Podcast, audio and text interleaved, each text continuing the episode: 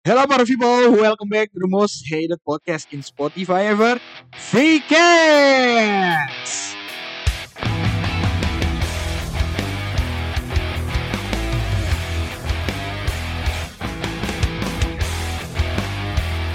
Oke, selamat pagi, siang, sore, dan malam bagi para people di mana pun kalian berada ya pastinya ya.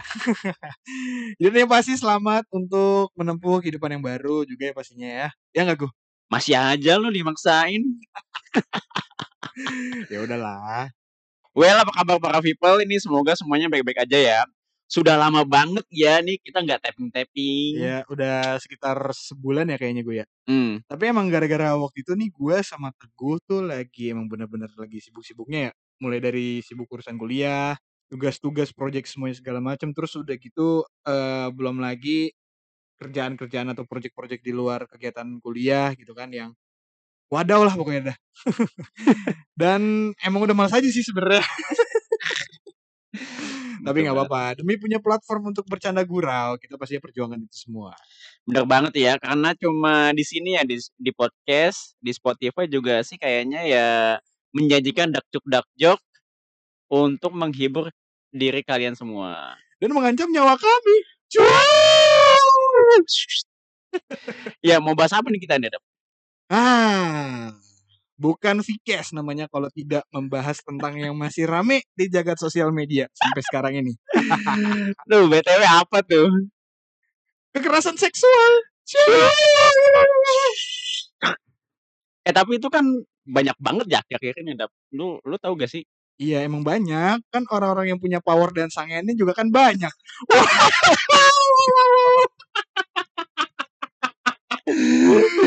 Aduh, anjir emang. Nah, ini kita mulai dari kasus yang apa namanya yang pertama kali yang di awal-awal banget itu rame gitu. Soalnya waktu itu gini gue, ada sebelum kasus kekerasan seksual yang rame ini emang sempat sebenarnya Hmm. tadi sebelumnya emang udah ada, cuman belum sampai seserius dan ibaratnya kan kalau sekarang kan banyak banget yang udah kebongkar-bongkar kan. Iya. Banyak yang udah ke sosial Hmm. media, banyak yang udah sampai ke media-media di berita di di media online juga gitu. Tapi kan sebelumnya Hmm. nggak sampai serame ini gitu. Nah, Iya. kita nih mau mulai dari yang paling awal dulu gitu, yang kita inget ya pastinya Hmm. ya, karena Nah, boleh tuh. Karena emang kan di sini emang bukan ya balik lagi emang bukan ranah kita buat ngebahas kan. Iya sih, Cuman emang. yang tadi udah gue bilang eh, ini tuh kan buat untuk platform kita untuk bercanda gurau kan. Iya, betul. Iya betul sekali. nah, jadi gue pengen mulai dari kasus yang sebelum kekerasan seksual ini ada ada salah satu eh, fenomena, Hmm. fenomena juga sih sebenarnya ada ada satu berita lah pokoknya yang Hmm. cukup hype juga tuh yang di mana ada Iya kalau bahasa Islamnya tuh menciarkan poligami gitu loh. Nah setelah itu Hmm. tapi tapi kita nggak mau bahas itu karena udah lewat ya jadi Iya. udah basi gitu kan. Mhm. Nanti paling kalau kalau apa namanya kalau trending lagi kita bahas lagi gitu. nah pokoknya kita nih mau bahas dari kasus yang pertama kali timbul itu yang Hmm. gue sama Teguh tahu tuh jadi tentang ini gue yang apa namanya Betul. yang waktu itu pokoknya ada yang speak up tentang Heeh. dirinya eh, terkena atau mengalami kekerasan seksual dari dosen ya yang dia mengunggah sebuah kalau yang gue tahu sih ini yang dia mengunggah gue nggak tahu ya dari dari universitas mana gue Mhm. eh, lupa dan emang nggak pengen gue ini juga nggak pengen gue pengen cuman pengen bahas singkat aja sih gitu jadi gue nggak mentionnya dari universitas mana takut salah juga Hmm.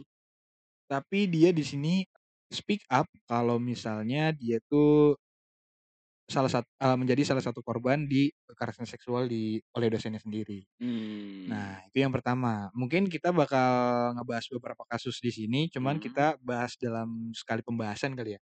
Jadi Boleh. kita Boleh, sebutin boleh. dulu nih, Gu, kasus-kasus yang udah yang udah ada gitu kan. Hmm. Tampaknya lebih banyak kasusnya ya. Iyalah, Iya. enggak sebenarnya kasusnya cuma dikit. Hmm. Yang belum kebongkar masih banyak.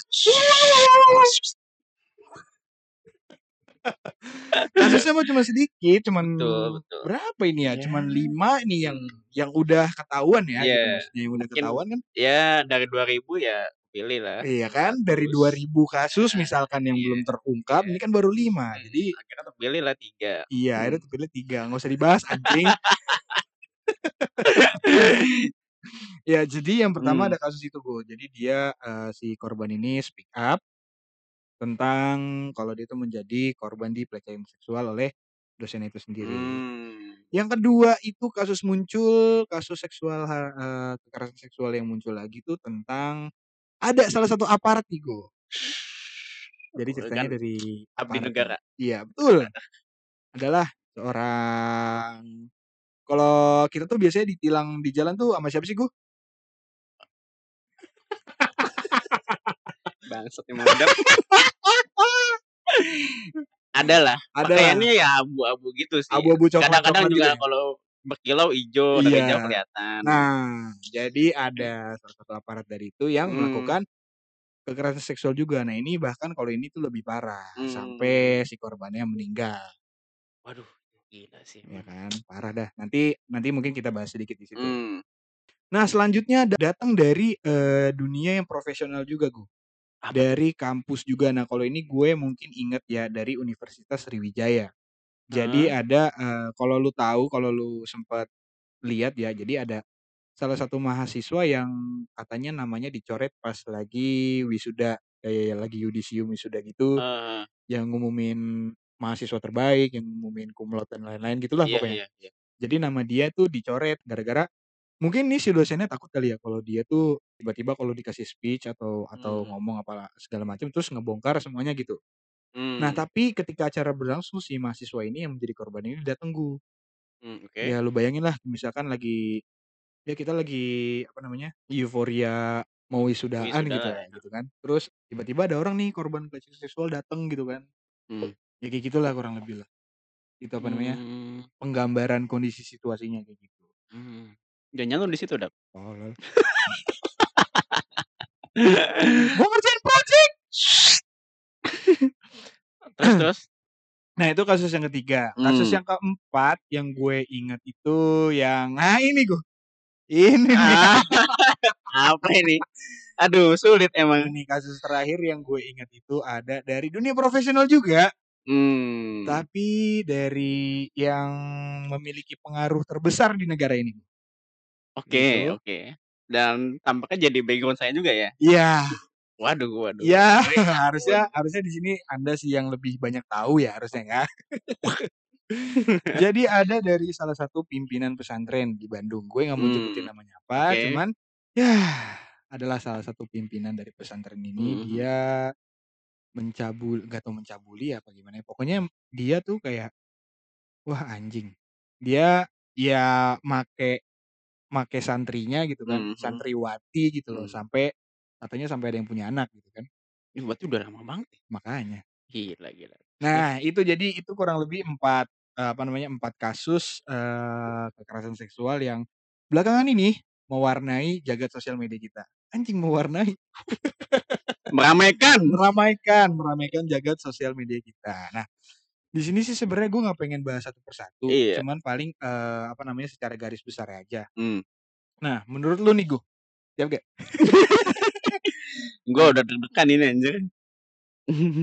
Nah, menurut lu dari kasus, eee, yang pertama sampai yang terakhir tadi gue sebutin tuh, eee, mana yang menurut lu bukan paling bukan paling gimana ya, nah gue pengen tanya sama lu nih, Go, tanggapan lu aja deh, tanggapan lu tentang 4 kasus tersebut secara garis besar lah ya.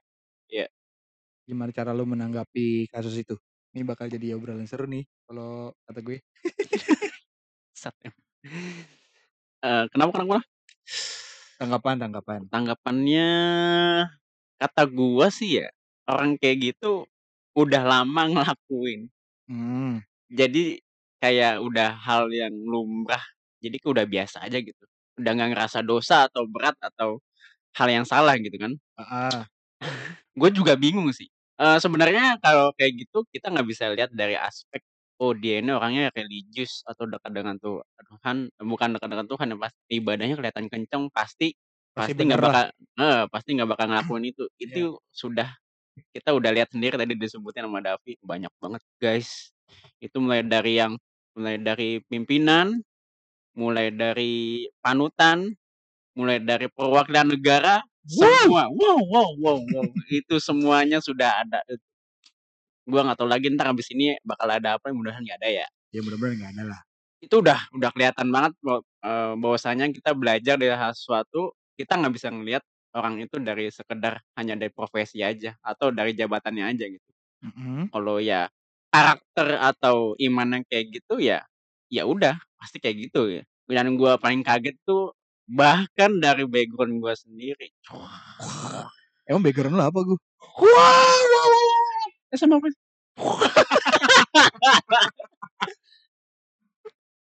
Oke. Oke. Easy, santai. Oke, santai. Ya, yang gua alami selama ini, yang gua pelajari, ternyata dari sekian beberapa kasus itu, ini yang paling parah sih emang.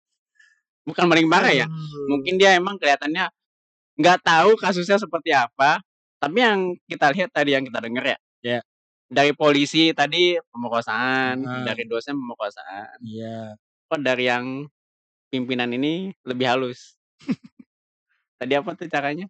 Sudah melakukan itu sampai Punya anak. punya anak, Mhm. lebih halus lah ya. Nggak tahu gua entah kenapa atau bahkan setahu gue kayak gitu ya, dipaksa juga harusnya gitu kan. Iya. Jatuhnya kan pemerkosaan juga ya, Heeh. kita lagi-lagi nggak tahu ya, Hmm. maksud dari media ini apa. Tapi ya gua harap sih teman-teman dari para people jangan mengklaim mereka-mereka ini terlalu buruk lah. Ya namanya juga manusia pasti kesala eee, punya kesalahan, Mhm. pasti berbuat, ka terkadang kita pasti melakukan hal yang sama dan kita nggak tahu itu kapan, ya barangkali itu dalam posisi kita juga ya. Nah Ya cuman yang jelas jangan sampai terjadi lah. Iyalah ya, Mhm. juga gua juga bingung mau bahasnya gimana. Dari ini sih sebenarnya sebenarnya POV lu aja sih menurut lu. Iya iya sih tanggapan lu sih sebenarnya maksudnya. Eee, harusnya tuh dia gimana ya kalau kalau gue sih ya, Mmm. kalau gue ngelihatnya emang miris aja sih. Mmm. Miris. Jadi kalau lu perhatiin, Gu, ini ada sebuah pattern. Apa? Pattern. Pattern? Pattern tuh ada pola di sini. Oke. Kalau lu kalau lu mau menganalisis lebih jauh atau lebih dalam lagi ya, Mmm. ini POV ya maksudnya bukan bukan gue gue nggak ngambil dari mana, gue cuman ini beropini aja di sini. Iya. Jadi di sini ada sebuah pattern, Gu, Mmm. yang di mana menjelaskan bahwa semua pelaku di sini adalah orang-orang yang sudah memiliki sebuah posisi. Mhm. Posisi-posisi tertentu, oke? Oke. Yang di mana posisi itu memiliki suatu power tertentu untuk mengendalikan sebuah apa pun itu, oke? Mmm, terplanning. Iya, maksudnya ketika si orang ini yang si orang yang ada di posisi ini ngomong A, pasti ada sesuatu yang mengikuti omongannya dia. Entah mungkin kalau dari dosen, entah muridnya, entah juniornya, entah apanya. Terus kalau kalau polisi tadi ada yang mengikuti mungkin sebagian masyarakat, sebagian rakyat yang tunduk sama dia, mungkin salah Mmm. satunya itu korban. Heeh. Dan apalagi yang terakhir, si pemimpi si pimpinan ini gitu, apalagi dia kan pimpinan. Iya. Kamu mau saya keluarkan dari sini diancam begitu aja kan pasti udah, "Ya udah deh yuk pakai saya," gitu. Ibarat ibaratnya, ibaratnya Iya. gitu kan. Nah, di sini Mmm. gue menemukan sebuah pattern atau sebuah pola gitu. Atau gini deh, coba perhatiin aja setiap, eee, kekerasan seksual Mmm. gitu maksud gue yang sampai terangkat di sini ya mungkin nggak tahu ya, mungkin ini yang ada di pikiran gue atau yang gue bilang tadi barusan, Iya. hanya kasus-kasus yang terangkat sampai media-media besar aja. Betul betul. Mungkin di luar itu ya masih masih ada itu yang dilakukan Pasti sama orang-orang yang ya mungkin sepantaran sama Iya. korban atau lebih muda bahkan dari korban gitu kan. Tapi yang iya, gue nggak tahu juga sih maksudnya di luar sana Mmm. ada yang lebih parah dari ini atau bahkan Iya. ini yang lebih parah gitu karena Mmm. Ya mungkin banyak sih yang lebih parah karena ya karena belum terungkap aja kali ya. Mmm. Nunggu Ini kan waktu mungkin. iya, karena iya tinggal tunggu waktunya aja gitu buat eh Mmm. buat terkuak gitu. Di sini aja kan yang terkuak kan ya yang tadi yang dari tadi gue bilang dari orang-orang yang memiliki posisi-posisi dan di posisi itu memiliki power-power tertentu untuk mengendalikan suatu hal gitu. Betul betul betul. Gitu. Jadi, eee, itu kalau gue lihat dari POV sebagai masyarakat yang netral lah ya. Mmm. Oke, sekarang mungkin gue pengen dari POV yang paling ya yang paling banyak di banyak yang paling banyak dibela lah dari POV korban. Oke. Menurut gue kalau dari POV korban itu bukannya salah atau gimana ya, kadang jadi gini, ada gue pernah gue sempat ngelihat suat suatu cuplikan video gue. Sebuah interview. Oke. Ini Oke. lucu nih. Mungkin video apa? Enggak, itu mah rahasia aja udah, buat gue sendiri. Jadi ada video di sini yang di mana ada satu cewek, ini Mmm. yang pakar bukan pakar sih, dia pembela banget, dia, eee, kontra banget lah sama ya pokoknya dia pengen semua kekerasan seksual ini di ditindaklanjutkan lah ibaratnya gitu. Mmm. Nah ada satu orang yang mewa mewawancarai dia gitu. Iya.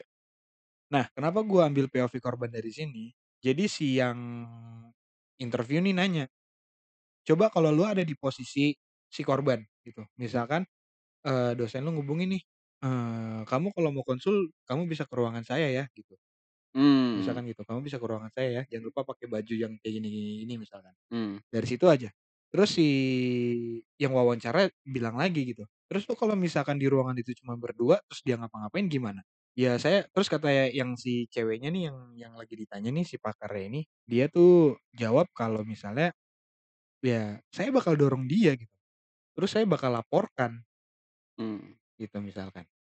Sementara di ruang itu nggak nggak ada nggak ada yang media yang ngerekam, nggak ada yang Iya iya. nggak ada yang apa namanya, dokumentasi lah Iya. ibaratnya. Dokumentasi untuk si si cewek ini atau si korban ini untuk melaporkan tuh sedikit banget gitu. Mmm. Nah dari situ si si cewek ini nggak bisa jawab Bu, dia diem di situ.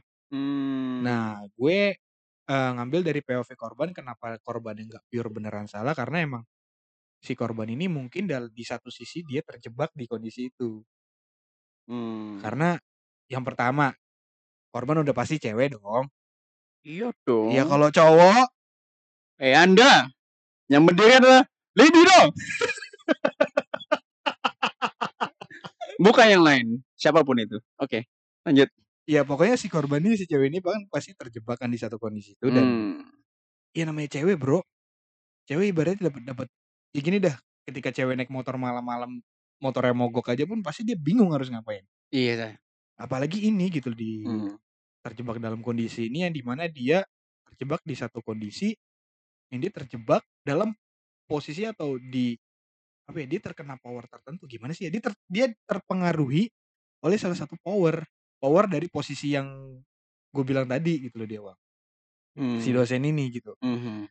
Dia mau ngelawan pun pasti dibalikin lagi sama dosennya, "Lu punya bukti apa?" Gitu. Mmm. Gitu kan, ya mungkin itu. Jadi ya kalau buat gue sih untuk dari POV korban itu hanya, eee, ya si korban mungkin Iya. terjebak aja di satu kondisi tertentu gitu. Mhm. Nah ini mungkin untuk yang dari mahasiswa. Nah kalau Mahasiswa. untuk yang kalau untuk yang sampai berpacaran yang sama polisi itu, Mmm, gue nah pengen gue pengen ngambil POV dari korban itu sendiri gitu. Mmm. Nah, gue juga di sini sebenarnya pengen ngingetin juga nih buat para perempuan-perempuan mulia di luar sana gitu kan.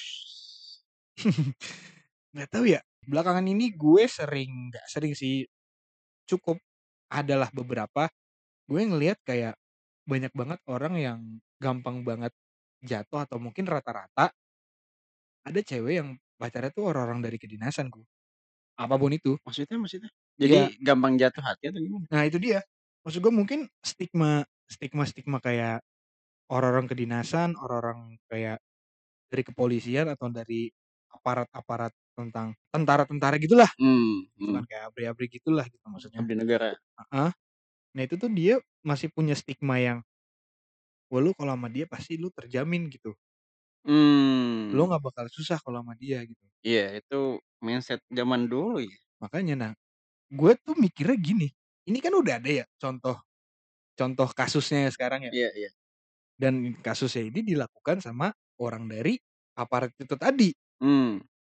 Sementara di luar sana masih banyak bahkan mungkin bertambah orang-orang yang, eee, gue ingat ini gue nggak nggak berprasangka buruk ya. Mmm. Di luar sana masih banyak cewek-cewek yang, ya mungkin baru memulai hubungan berpacarannya sama orang-orang yang dari aparat tadi, yang orang dari kedinasan Mmm, tadi. mmm. Gitu. Makanya langsung putus, Hah? langsung putus kayaknya. Nggak tahu sih, setelah kasus ini nggak tahu ya, Iya. gue lihat sih baik-baik aja gitu, Mmm, mungkin aman-aman lah, habis itu kayaknya langsung pas kasus itu cowoknya langsung nelpon. Iya, "Amanin dulu ya, jangan sampai ketahuan dulu nih." "Mana mana aku masih pendidikan." Ya nggak ada yang tahu, cuman Mmm, kan iya. kalau dilihat dari kasus ini kan harusnya stigmanya juga berubah dong. Iya. hati-hati, aku aku harus hati-hati. Iya gitu, cuman pengen ngingetin aja buat buat lebih hati-hat buat lebih hati-hati aja gitu. Iya iya. Ya memang bukan berarti cowok-cowok di luar di luar orang-orang kedinasan atau aparat ini eee, semulia itu, seenggak Mmm, betul. seenggak seenggak sangean itu juga gitu, Iya enggak. iya. Tapi, ya kalau li kalau dilihat dari kasus yang udah gue mention tadi kan, Mhm. rata-rata pelakunya kan dari orang-orang yang memiliki posisi-posisi tertentu kan. Iya, betul juga Yang sih. memiliki power, Betul gitu. betul betul. Kok bisa gitu ya, mungkin dia kurang sibuk kali ya? Gue nggak ngerti sih. Sama yang gue bingung gini Gu Sampai meninggal lagi. eee, gue sih pengen pengen ngusut ke yang ini dulu ya, yang si polisi sampai yang meninggal itu ya. Mmm. Itu kan dia kan pacaran ya. Mmm. Bagian dah gosip biarin deh kita di sini. Maksud gue itu kan dia pacaran ya. Mmm. Harusnya, eee, kalau udah pacaran sih setahu gua, ya harusnya tahu dong mana yang terbaik buat mereka berdua, mana yang terbaik untuk masing-masing demi kualitas hubungan yang lebih baik misalkan. Mhm. Maksud gua dan si ceweknya ini, si korban ini kan mahasiswa ya. Gua Mmm. nggak tahu sih dia punya teman yang berkualitas apa enggak juga, atau Mhm. lingkungannya juga emang jelek gitu, gua nggak Mmm. tahu. Tapi harusnya kan si cewek ini dong, apa namanya, bi karena udah pacaran ya maksud gue ya, Iya iya. harusnya bisa dong apa namanya, eee, membuat sebuah decision, keputusan atau sebuah tindakan Mhm. yang bisa mencegah hal-hal yang merugikan dirinya dia sendiri.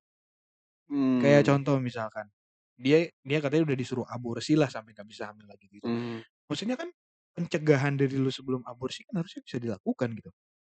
Mmm, betul. Misalkan ketika ketika lo diajak Mmm. sama cowok lo, gue Eh. gue tahu lo mungkin lo mungkin pengen juga gitu. Mmm, eh tahan dulu, eh. Eh. Ya sekalipun nggak tahan kan banyak Gu alat-alat Ya kontrasepsi yang harusnya iya bisa iya di bener, udah dijual bebas loh. Iya makanya. Katanya, eee eee, brand ini menjaga kejaminan keluarga. Dijualnya tahu nggak lu di mana? Di mana? Di samping Gatsby. Di Wah. samping Gatsby, di samping sabun muka itu dijual kalau di Indomaret. apotik apotik. Tempelan angkot di Bogor. Uh, semuanya itu. Supra, kok nyebut brand jadinya kan. Nggak papa lah, yang penting nggak semuanya. Gimana Iya. lagi dapetnya. Ya gitu Maksudnya maksud mmm, masa udah pendidikan, udah udah kerja jadi dinas, masa nggak bisa kebe kebeli Supra? Itu dia maksud gua maksud gua kan banyak tindakan-tindakan yang Mmm. seharusnya bisa dilakukan sebelum adanya pencegahan gitu Iya. Itu yang pertama gitu, dan yang kedua ketika lo udah ngalamin, ketika lo udah "Cus ah cus ah cus ah," gitu misalnya. Bangsat. Misalnya kan lu udah begitu dan Mmm. ternyata dan ternyata hamil gitu. Mmm. Ya udah minta pertanggungjawaban aja untuk untuk untuk menikah kek gitu, Mmm. atau untuk ya mungkin bisa dibilang menggugurkan dengan gua nggak tahu ya ada menggugurkan dengan cara yang lebih yang lebih efektif gitu ya misalkan atau enggak ya gitu. Heeh. Gitu loh. Maksud gua itu kan aborsi kan jelek banget Pak, gitu. Yang yang gua Mmm. tahu jelek-jelek aja lah pokoknya nggak nggak bagus aja lah buat kesehatan iya juga iya. gitu loh. Jadi maksud gua kenap kenapa lu membiarkan alasannya karena yang gua bilang tadi juga Gu, Apa tuh? karena si pacarnya ini aparat, Mhm. memiliki power tertentu untuk Mhm. mengendalikan si pasangannya ini agar si pasangannya ini nurut sama dia. Mmm. Lagi-lagi korbannya terjebak lagi dalam kondisi itu. Betul sih, betul. Gitu. Sama nggak ada sama sih. Iya gua juga bingung. Ini oke nih kayak, ya kayak orang terpercaya, udah pacaran, udah deket, sudah begitu, terus aborsi. Gimana gitu maksudnya. Iya kan? Itu Im kayak mem membuat masalah dengan masalah. Iya, sebenarnya emang bukan bukan ini sih, bukan bukan bermaksud untuk menjelek-jelekan, cuman kan ini Betul. pemaparan dari opini aja gitu kan. Mhm. Ya dan kenyataannya yang terjadi ya seperti itu juga ternyata gitu loh. Iya. Kalau memangnya kalau nggak sampai aborsi, ya m ya nggak nggak usah lah ya, mending langsung nikah aja gitu. Dan gua juga masih bingung kenapa ceweknya meninggal. Katanya sih stres. Dia stres gitu kan, dia eee, kalau info yang paling viralnya sih Mhm. katanya dia ini stres gitu udah diaborsi 2 kali. 2 kali masalahnya aborsi, Pak. 2 kali aborsi, 2 1 kali aja aborsi. gila nggak tega banget. Makanya, udah 2 kali aborsi terus, eee, apa namanya, ya pokoknya dia stres lah. Dia stres, dia ya Disuruh ya? apanya? Aborsi? Mhm. Ya disuruh. Disuruh, aborsinya itu disuruh gitu. Masa iya seorang calon ibu tega sih buat ngebunuh anaknya sendiri? Pasti Makanya. nggak mungkin, Bro. Iya. Bagaimanapun seorang ibu sayang sama anaknya itu bakal diurus biarin kata Mhm. dia ngurus sendirian pun Iya. gitu. Nggak Walaupun bakal walaupun dia ngelahirin habis itu taruh di panti asuhan gitu. Iya, Iya. itu udah yang paling udah yang paling level terburuk seorang Mmm, ibu lah buat iya. ngerawat anaknya gitu. Jadi kalau aborsi gu gua pikir nggak mungkin sih. Gila sih. Kalau misalkan, Mmm. kalau yang misalkan si korbannya yang pengen itu itu untuk arbo aborsi, Mmm. dia nggak bakal mungkin stres. Mmm. Karena dia pasti un punya persiapan dan with a pleasure untuk melakukan itu gitu loh. Mmm. Nggak bakal mungkin stres sampai bunuh diri, tapi kan logikanya aja ya, sampai dia stres dan bunuh diri kan pasti kan ada paksaan di balik itu dong. Itu udah udah tekanan. Gua kira dia, eee, ceweknya meninggal karena diperkosa. Enggak. Makanya kalau misalnya dia stres Lu dan tahu nggak meninggal matinya di mana? Di kuburan bapaknya. Tunggu tunggu tunggu.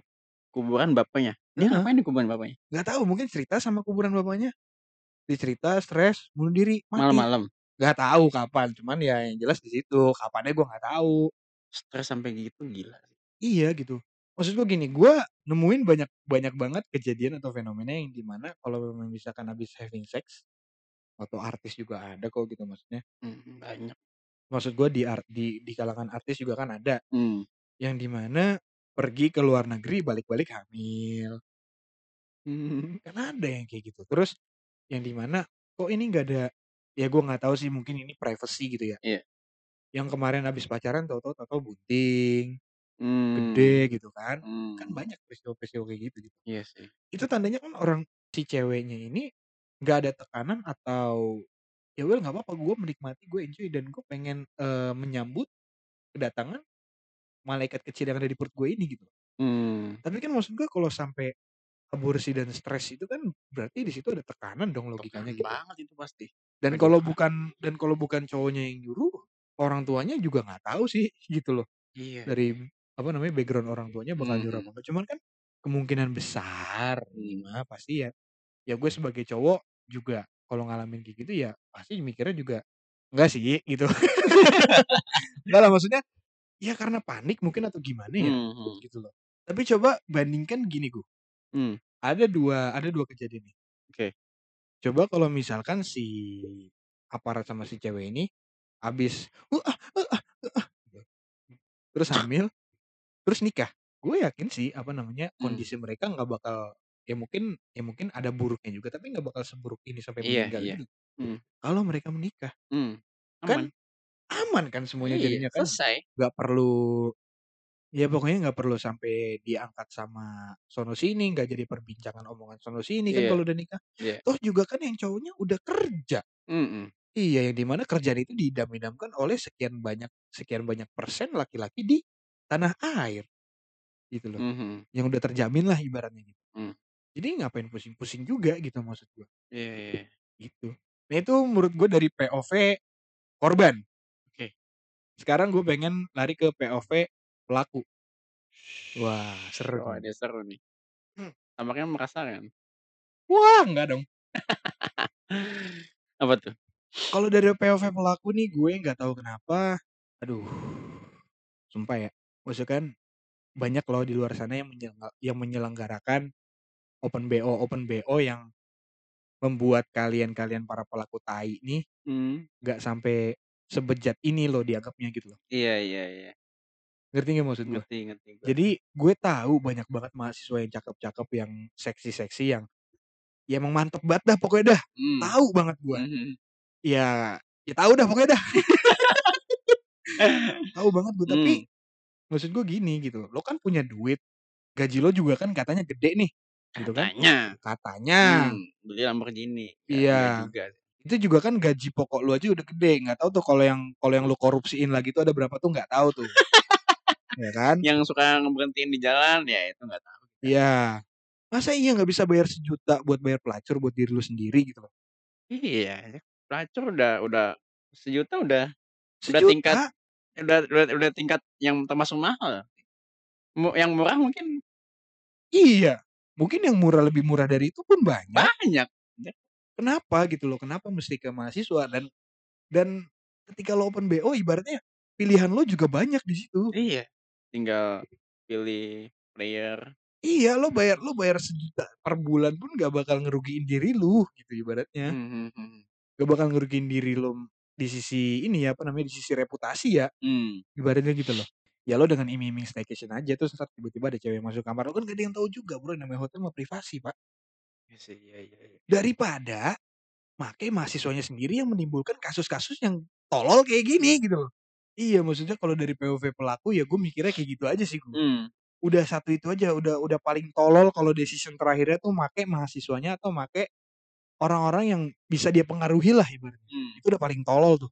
Mmm, nggak tahan apa gimana? Sekarang gimana tuh deh, si ininya, si pelakunya? Rata-rata udah pada ditindak sih, udah pada udah pada ke kantor polisi semualah, udah pada udah diurus sama polisi semua gitu. Itu udah pasti turun jabatan? Apa Udah, udah pasti turun jabatan. Oh, udah berhenti pasti ya? Udah, harus sih udah gitu. Ah, gila sih. Selain selain turun jabatan, harusnya sih nyawanya juga diturunin ya gitu. Cabut aja sekalian nyawanya. Iya anjir, sampai tertekan, orang meninggal karena Sama stres. gua gua gua benci banget di Indonesianya di Indonesia sendiri tuh gini Gu. Apa tuh? Ini kan perlakuan keji ya. Mmm. Sementara lo mengedepankan hak asasi manusia. Oke. Dari POV korban hak asasi manusianya nihil anjing. Iya sih. Apa anjir hak Apa? HAM-nya apa? Lu masih lu masih mau ngasih HAM buat pelaku dengan cuman menghukum sekian tahun penjara, nggak sepadan anjing. Turun lagi turun lagi! Iya. Kenalan-kenalan dari tuh pelaku setelah Mmm. keluar dari penjara lagi, pasti berkoar-koar lagi, Pak. Mmm. Gitu loh maksud gua. Nggak tahu sih, gua buruk sangka banget orangnya ya. Iya sih. Astaghfirullahaladzim. Tapi ya, ya namanya juga opini orang. Tapi ya coba pikir deh, maksud gua, manusia kan bakal ngelakuin segala cara atau segala hal untuk mewujudkan apa yang mereka inginkan kan, Mmm. ibaratnya gitu. Balik lagi ke kalau misalkan mereka udah di penjara nih Mmm. keluar, Mmm. pasti mereka ngumpulin kenangan-kenangan mereka lagi dong. Pasti.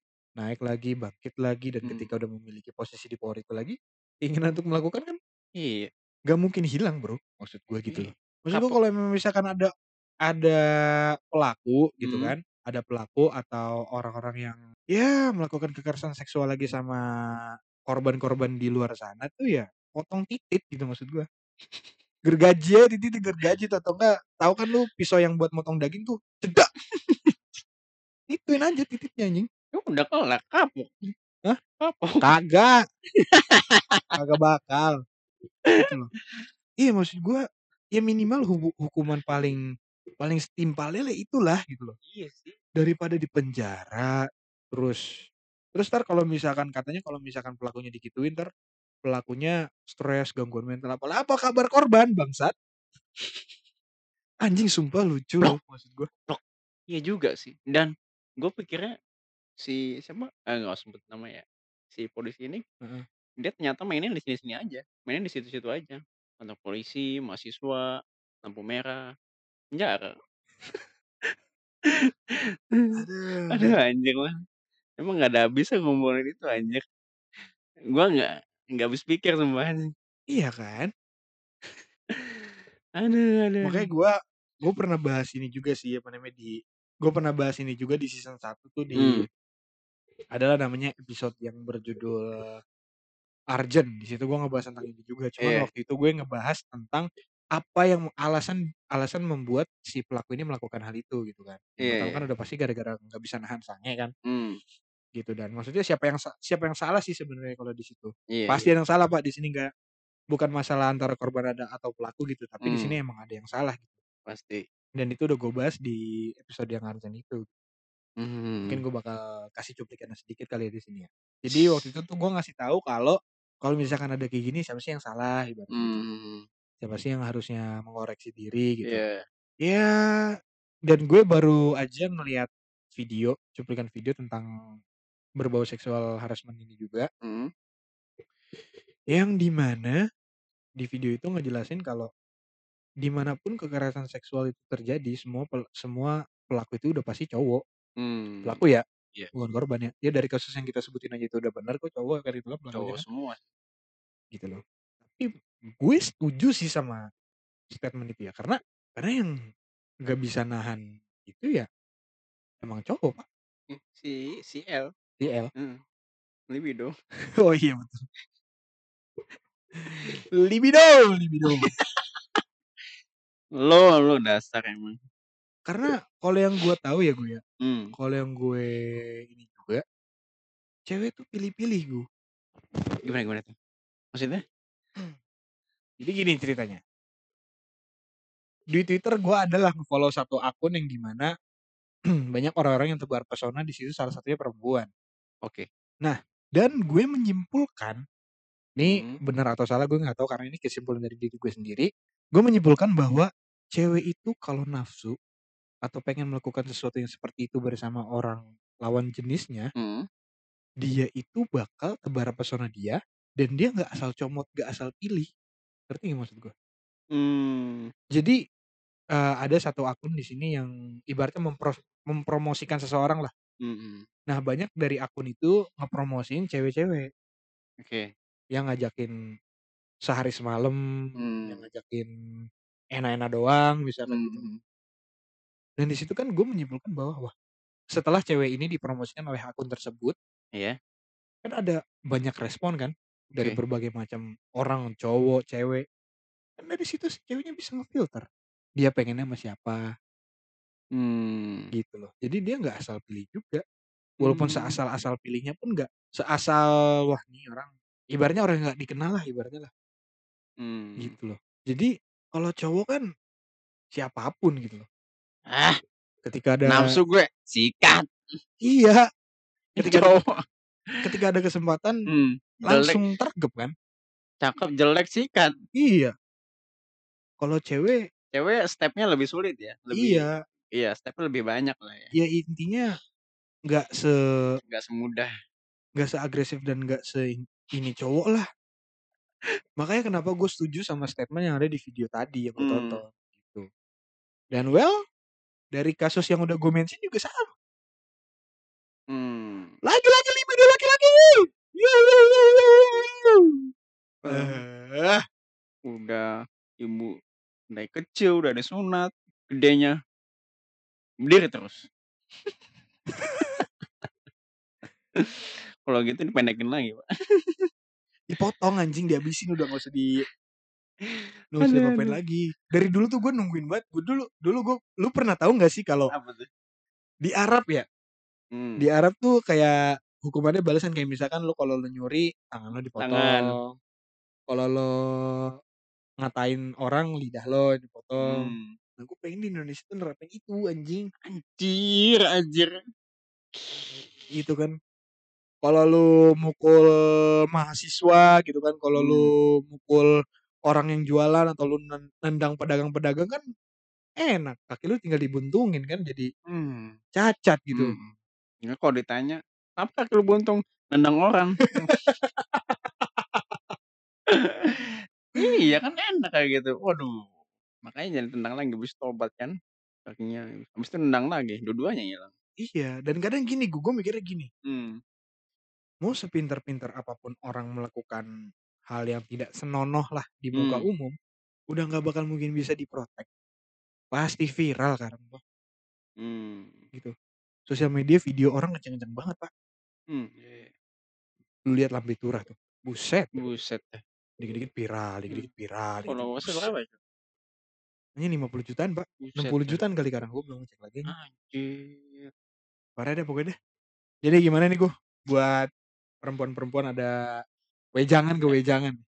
Entar dulu, step terakhir. Apa? Kasus terakhir. Oh iya. Gimana gimana gimana? Aduh, jangan jangan ke gua dong. Kan tadi udah gua banyak banget tuh. Waduh, yang ini kayaknya lebih lama anjir. Ya gimana Gimana? Gua mau mulai gimana nih? Adzan li hadzal wa Pimpinan pondok. Iya. Lebih halus lah ya. Iya, nggak usah ngomongin dosa lah, dosa mah Iya, udah mhm. ya dosa Sudah pasti. udah pasti dan Mhm. udah banyak ada yang tahu lah. Mbak dia gituin berapa orang? 2? Kalau nggak sal nih ini kalau nggak salah ya, Iya iya. nih correct correct me if I'm wrong, kalau nggak salah tuh korbannya 8, anak anaknya tuh ada 2 yang dia Korbannya yang dia korbannya 8. korbannya 8, 8 santriwati yang dia perkosa atau cabuli Mmm. Dan ada yang sam dan total anaknya yang dihasilkan 2. Dan nggak tahu dari itu dari satu korban atau dari korban yang berbeda, nggak tahu. 8. Entar dulu sebelum mikir ke situ. Kok 8. bisa? Itu ultimate why sih. Harusnya kalau kalau kalau suasana pondok sih emang agak adem ya, islami, Iya. religiusnya tinggi. Iya. 1 aja bahkan nggak kepikiran itu. 8. Itu Mohon kalau kalau 1 lagi Q tuh, 9. Bapak gengbeng ya? Entar dulu entar dulu. Oh mungkin dia pengen menerapkan itu kali yang, eee, topik kita seb pengen bang kita bahas sebelumnya, Apa tuh? poligami. Oh. 4 4, 8. Iya, Nggak 4, tahu. 4, 8. Kalau 4, Mmm. 4, 2 formasi bola tuh. Iya, terus terus? Katanya itu katanya pondok murah ya, katanya sekolah murah ya? Nggak tahu nggak tahu, yang jelas Katanya katanya sekolah murah atau gratis nggak salah. Terus habis itu dipilihlah, eee, kemudian itu entah kalau sampai step 8 itu dalam 1 hari atau apa nggak dijelasin ya. Kagak. Ya totalnya 8 gua nggak Tahu-tahu tahu. iya tahu-tahu 8 gitu. Iya. Mungkin 1 hari atau kalau mungkin beberapa hari harusnya nah itu sekali lagi ada di bawah ancaman pasti. Iya nggak sih? Oke, Di bawah iya. tekanan juga. "Oh kamu nggak kalau nggak gini saya keluarin." Ah. Oh udah tahu orang tuanya nggak mampu kan. Oh iya betul. Kok saya nggak pernah ngeliat kamu lagi ya di sini-sini ya? Mmm. Main-main lagi dong. Main-main ke mana? Mari kek. Iya Cuk. Maksudnya Iya iya iya. pimpinan pondok itu statusnya kiai. Iya. Kiai itu di atas ustad-ustad. Jadi ada pimpinan pondok, eee, sebagai biasanya kiai haji, bawahnya ada ustad-ustad, terus ada ustad senior. Ah. Menuju ke step kiai itu kita jadi harus mondok dulu lama, harus jadi ustad dulu. Ustad juga mesti bertahun-tahun baru jadi ustad senior. Setelah ustad senior, eee, itu juga nggak langsung. Biasanya kalau jadi pimpinan Iya. pondok kepilih dulu, kepilih. Ya harus ada pengakuan lah Iya. dari apa namanya, sebuah ya dari sebuah yang terpercayalah ibaratnya. Mhm mhm. Terus terus? Oke sih. Oh rokes. Anjing, tadi 1, dosen 1, oke. 2 kasus ya? Iya. 1 1 masing-masing. Yang ini. 1, Eh, yang dulu. polisi 1. 1 kan polisi? Polisi 1. Heeh. Yang dosen? Dosen berapa? Yang dosen ya nggak tahu sih, pokoknya lebih dari 1 sih kayaknya. Cuman yang ini yang ketahuan kan 1 gitu. Iya. Pokoknya ada lebih dari 1 Iya iya, yang pokoknya lebih 1. Pokoknya nggak nyampe 8 lah ini. Kenapa? Yang ini 8 aja. Iya juga ya. Anjing.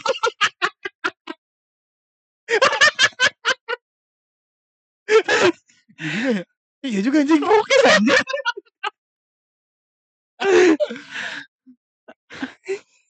Libidonya banyak banget anjing. Aduh. Kuat banget anjing. 8 tuh. Entar dulu entar dulu. Iya oke, mungkin karena pondoknya emang mungkin karena pondoknya, eee, murah, terus masih terpencil, terus, eee, karena santrinya masih dikit akhirnya masih dicampur lah. Mungkin Iya. campur, eee, cowok cewek satu satu sekolah gitu. Mmm. Ya harusnya kalau yang kayak gitu kan yang yang ngelakuin minimal santri, ini kenapa kiai? Jauh banget anjir. Ngerti nggak lu? Iya iya iya sih. Untuk dari pimpinan pondok ke santri itu jauh loh, stepnya. Ya kalau misalnya tadi kan dosen ya, oke, iya. dosen, ya itu guru dengan mahasiswa saling tatap muka. Iya juga ya. Ini pimpinan pondok ngajar, mungkin ngajar kadang-kadang, 1, 2 kali dalam seminggu.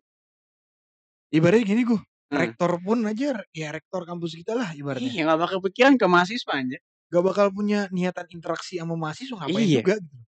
Iya. Ini. 8. Aduh. Coba lu POV ya. Mmm. Posisi santri. Oke. 8, oke. Lu lu nggak usah pilih salah satu lah. Tadi kan kita bisa bahas dari si korban oh korbannya karena 1, korbannya 8. Jadi Mmm. 1 aja dah. Mmm. Di mana dan kok bisa? Itu pertanyaan gua gitu. Biasanya kalau di pondok itu, eee, pimpinan pondok atau kiai biasanya dia punya rumah sendiri. Iya. Makanya dia udah berkeluarga atau apa. kok bisa gitu, ke mana ustadznya, ke mana temennya, makanya dan yang gini Dap, "Aku tadi malam habis ini loh, kamu mau ikut nggak?" Langsung bawa 8. Ini enggak 8-8-nya dipakai sekaligus anjing. Oh. Bergilir, pasti bergilir gak Oh, ada skedulnya? Kayaknya mah iya. Oh, Iya mungkin nah piket iya ya? namanya sam piket. Anjir anjir. Ya maksudnya sampai sampai punya anak kan ya gini ngela ngehamilin anak aja sembilan Mmm. 9 bulan, Pak. Ya 9, 10 bulan lah ya? Iya, setahun lah. Iya. Berarti kan Udah lama anjir. bertahun-tahun. Sampai 2. Iya. 2 anak aja 16 16 bulan. Eh, 18 bulan, setahun setengah. Ke mana aja anjir ma selama ini? POV gua ya. Mhm mhm. Gua ngasih POV gini, yang namanya cowok itu selalu punya trik, itu selalu Mmm. punya selalu memikirkan jalan keluar A, B, C, D, E, F, G, dan Oke. seterusnya. Apalagi makanya kan tadi gua udah bilang di awal, apalagi buat orang-orang yang memiliki power tertentu untuk mempengaruhi sesuatu, Mmm. itu nggak bakal sesusah itu untuk dilakukan sama dia. Banyak Gus step by step-nya. Mmm. Misalkan gini, ya gua nggak tahu ya nih ki nih si kiai tadi Mmm. ada kerja sama sama ustadz yang berinteraksi langsung sama siswanya, sama santrinya gitu. Mmm. Atau emang directly dari surat dipanggil gitu, terus di apa namanya, suruh memenuhi salah satu tindakan tertentu agar ya pendidikannya nggak terancam lah ibaratnya. Mhm. Gitu. Ya siapa tahu bisa dari situ Gu, kalau POV dari gua. Mmm. Karena jujur aja orang-orang orang-orang yang memiliki power mau ngapa-ngapain gampang, nggak nggak sesusah kita lah Iya ibaratnya. iya. Punya kuasa gitu ya? Iya, jadi ngomong A ya pasti diikutin. Makanya kan kalau dari gua udah udah cuman satu, korban terjebak aja udah. Mmm. Korban Iya tuh udah iya. terjebak aja di situasi itu dan dia wajar sih kalau nggak tahu harus gimana gitu kan. Mmm. Yang ngasih tahu atau yang ngajarin harus gimana pun mungkin juga nggak ada. Oke. Itu yang pertama. Kalau misalkan dal ada di situasi keten di su di situasi itu, excuse yang harus dilakukan si korban nih kayak gimana kan nggak ada ininya, nggak ada edukasinya. Mmm. Dari dulu penyuluhan rokok, narkoba rokok, narkoba. Ada nggak penyuluhan tentang seks? Nggak ada. Nggak ada. Mmm, iya iya iya. Ngerti gua, ngerti ngerti ngerti. Iya, dulu kan siswa yang ngero ya oke lah kalau narkoba memang iya dah. Mmm. Siswa yang ngerokok hukumannya tai-tai gitu. Siswa yang rambutnya gondrong dihukumnya macem-macem. Lah Mmm. ini giliran udah ah, nggak tahu dah. Piang. Anjing. Bangsat. Nah, ini oke, eee, pimpinannya pasti dipenjara. Iya. Santriwatinya? Gua nggak tahu ke mana. Kok Gua nggak ada di berita? Ya kan emang emang berita tuh begitu, nggak boleh ini apa namanya Iya, maksudnya kan dijelasin juga pelaku dan korbannya ke mana gitu, minimal. Si Nggak tahu dah korban nggak tahu gua gua sama Teguh nggak ba nggak baca berita dengan lengkap ya jadi Iya, begini. kita juga nggak tahu anjir. Nah, kalau menurut lu nih Mmm. si korban patut dikena hukuman nggak? Atau Nggak lah. nggak lah ya? Nggak lah. Tapi kalau misalnya sampai iya iya sih. Lam lama anjir nggak punya anak 8, buset dah. Kiai kayaknya dulu kayaknya dulu nih kiai nyantrinya paling nakal sih. Sering kabur, botak. Ah, nggak tahu dah gua ini anjir. Biasanya kalau di pondok-pondok Dap, Mmm. kiai itu biasanya kayak gini loh, santri itu ada kebiasaan sehari-hari itu, eee, belajar di kelas. Mmm. Atau belajar, eee, ja dari jam 7.00 sampai jam sampai asar lah. Maghrib itu nanti kayak baca Quran atau hafalan sama ustadznya atau sama kakak pembimbingnya. Oke. Nah, kalau kiai itu biasanya seminggu sampai eee, atau enggak, eee, seminggu 2 sampai eh, 1 kali sampai 2 kali seminggu. Mhm. Itu biasanya dia itu kayak nyampein ngajar itu kayak untuk semua santri. Jadi suatu kayak masjid atau di ruang kosong, kiainya biasanya di at duduk di atas kursi atau di meja gitu. Bisa dia nyampein kayak ngajarin, mmm, buku apa gitu atau Yang ngajarin ngajarin ilmu yang baik-baik lah iya pokoknya. iya pokoknya secara general Iya. satu pondok lah gitu. Mmm. Itu jarang-jarang, eee, itu juga kadang-kadang nggak sebulan cuman 3 kali kalau sibuk banget ya. Iya. Maksud gua kalau misalnya sampai 8 yang kena kasus kayak gitu berarti deket banget anjir sama santriwatinya, ngerti nggak lu? Iya. Kebayang nggak? Harusnya kan yang lebih deket kan ustadz atau ya siapalah gitu, temen. Kalau misalnya sampai 8 kayak gitu dan sampai melakukan itu berarti si pimpinan ini deket banget sama santrinya gitu. Mmm. Kayaknya setiap hari ketemu.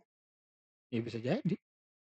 Mmm, Ya mungkin karena tadi murah kali. iya, ya bisa Iya. jadi gitu loh. Karena ya balik lagi balik lagi, yang namanya pimpinan punya Mmm. kuasa, mau ngapa-ngapain pun juga gampang sebenarnya mah. Sulit sulit sulit, Gitu. emang sulit. Kalau nggak kalau keinginannya nggak dipenuhin, ada tuntutan di situ. Iya. Ya balik lagi, si korbannya terjebak sama kondisi dan keadaan dari tekanan itu. Mmm. Ya mau nggak mau kan dia harus melakukan biar ya biar dia amanlah ibaratnya. Iya iya. Dengan mengorbankan kehidupannya dia, Mhm. mengorbankan dirinya dia sendiri, gitu. Nah, kalau santriwati, berarti ini bisa jadi sampai jatuhnya ke kasus di bawah umur? Ya santrinya kan nggak tahu umur berapa, Pak. Bisa Maksudnya kalau pondok kecil dan murah kayak gitu biasanya kalau masih terpencil biasanya campur, dan yang gede-gede itu biasanya dikit. Enggak. Apa? Jangan-jangan wali santri. Enggak, maksud gua siapa tahu itu SMA Mmm. atau SMP, kan kita nggak baca beritanya juga. Iya sih. Kita Kita juga nggak baca tahu keadaan di sana gimana ya. iya headline-nya doang. Mmm. Gimana habis ini punya cita-cita jadi pimpinan pondok? Kagak. Kagak, gua mah udah ngomongin gini aja udah happy lah. Ah, ada anjir Ya anjir. udahlah gua lah nih kalau diterusin nggak bakal nggak bakal ada habisnya juga ya. Iya udah udah lama banget ya? Udah 1 Buset jam. buset dah. 1 jam ngomongin Nggak kayak gini doang. kelar-kelar anjir. Makanya kalau diterusin bisa sampai Ah. besok kali. Ya udahlah Gu, mungkin itu aja sih yang Iya sih. pengen kita sampaikan. Mhm. Kali ini emang ya kita mau nyampein apa yang sudah disampaikan oleh beberapa media. Tapi sekali lagi, ya kita nggak boleh selalu ber-image jelek sama mereka, karena siapa tahu suatu saat kita dalam posisi itu dan mengalami gitu. Kita nggak tahu ya, nanti ke depannya gimana, yang penting kita belajar dari kesalahan intinya. Iya. Ya perbanyaklah kalian, eee, untuk evaluasi, edukasi diri kalian sendiri gitu. Mmm. Ya pokoknya jangan sampai kejadian ini terulang lagi lah, Iya, makanya iya. Dan dan gua juga pesan untuk, eee, teman-teman dan anak-anak yang s sholat Jumat di Masjid Tambun. Jangan bertengkar. Ada smackdown depan gua anjir. Masa lagi khotbah ada orang-orang yang tiba-tiba, "Bapok bapok bapok," berantem anjing goblok. Kata gua, "Anjing bocah dateng dat baru dateng itu." Anjing langsung berantem kata gua, aduh gua aduh ya Aduh, Allah. mana orang tuanya anjir. Iya iya bolehlah cuman tolong dikendalikan aja itu. Ih, udah itulah. Ya udah. Terima kasih banyak. Ya udahlah, makasih yang udah dengerin sampai Mmm. sampai sekarang nih ya. Udah kita tutup aja lah. Ya udah para people kalau gitu itu aja untuk episode kali ini. Mmm. Sampai jumpa di episode berikutnya. Dadah. Thank you guys.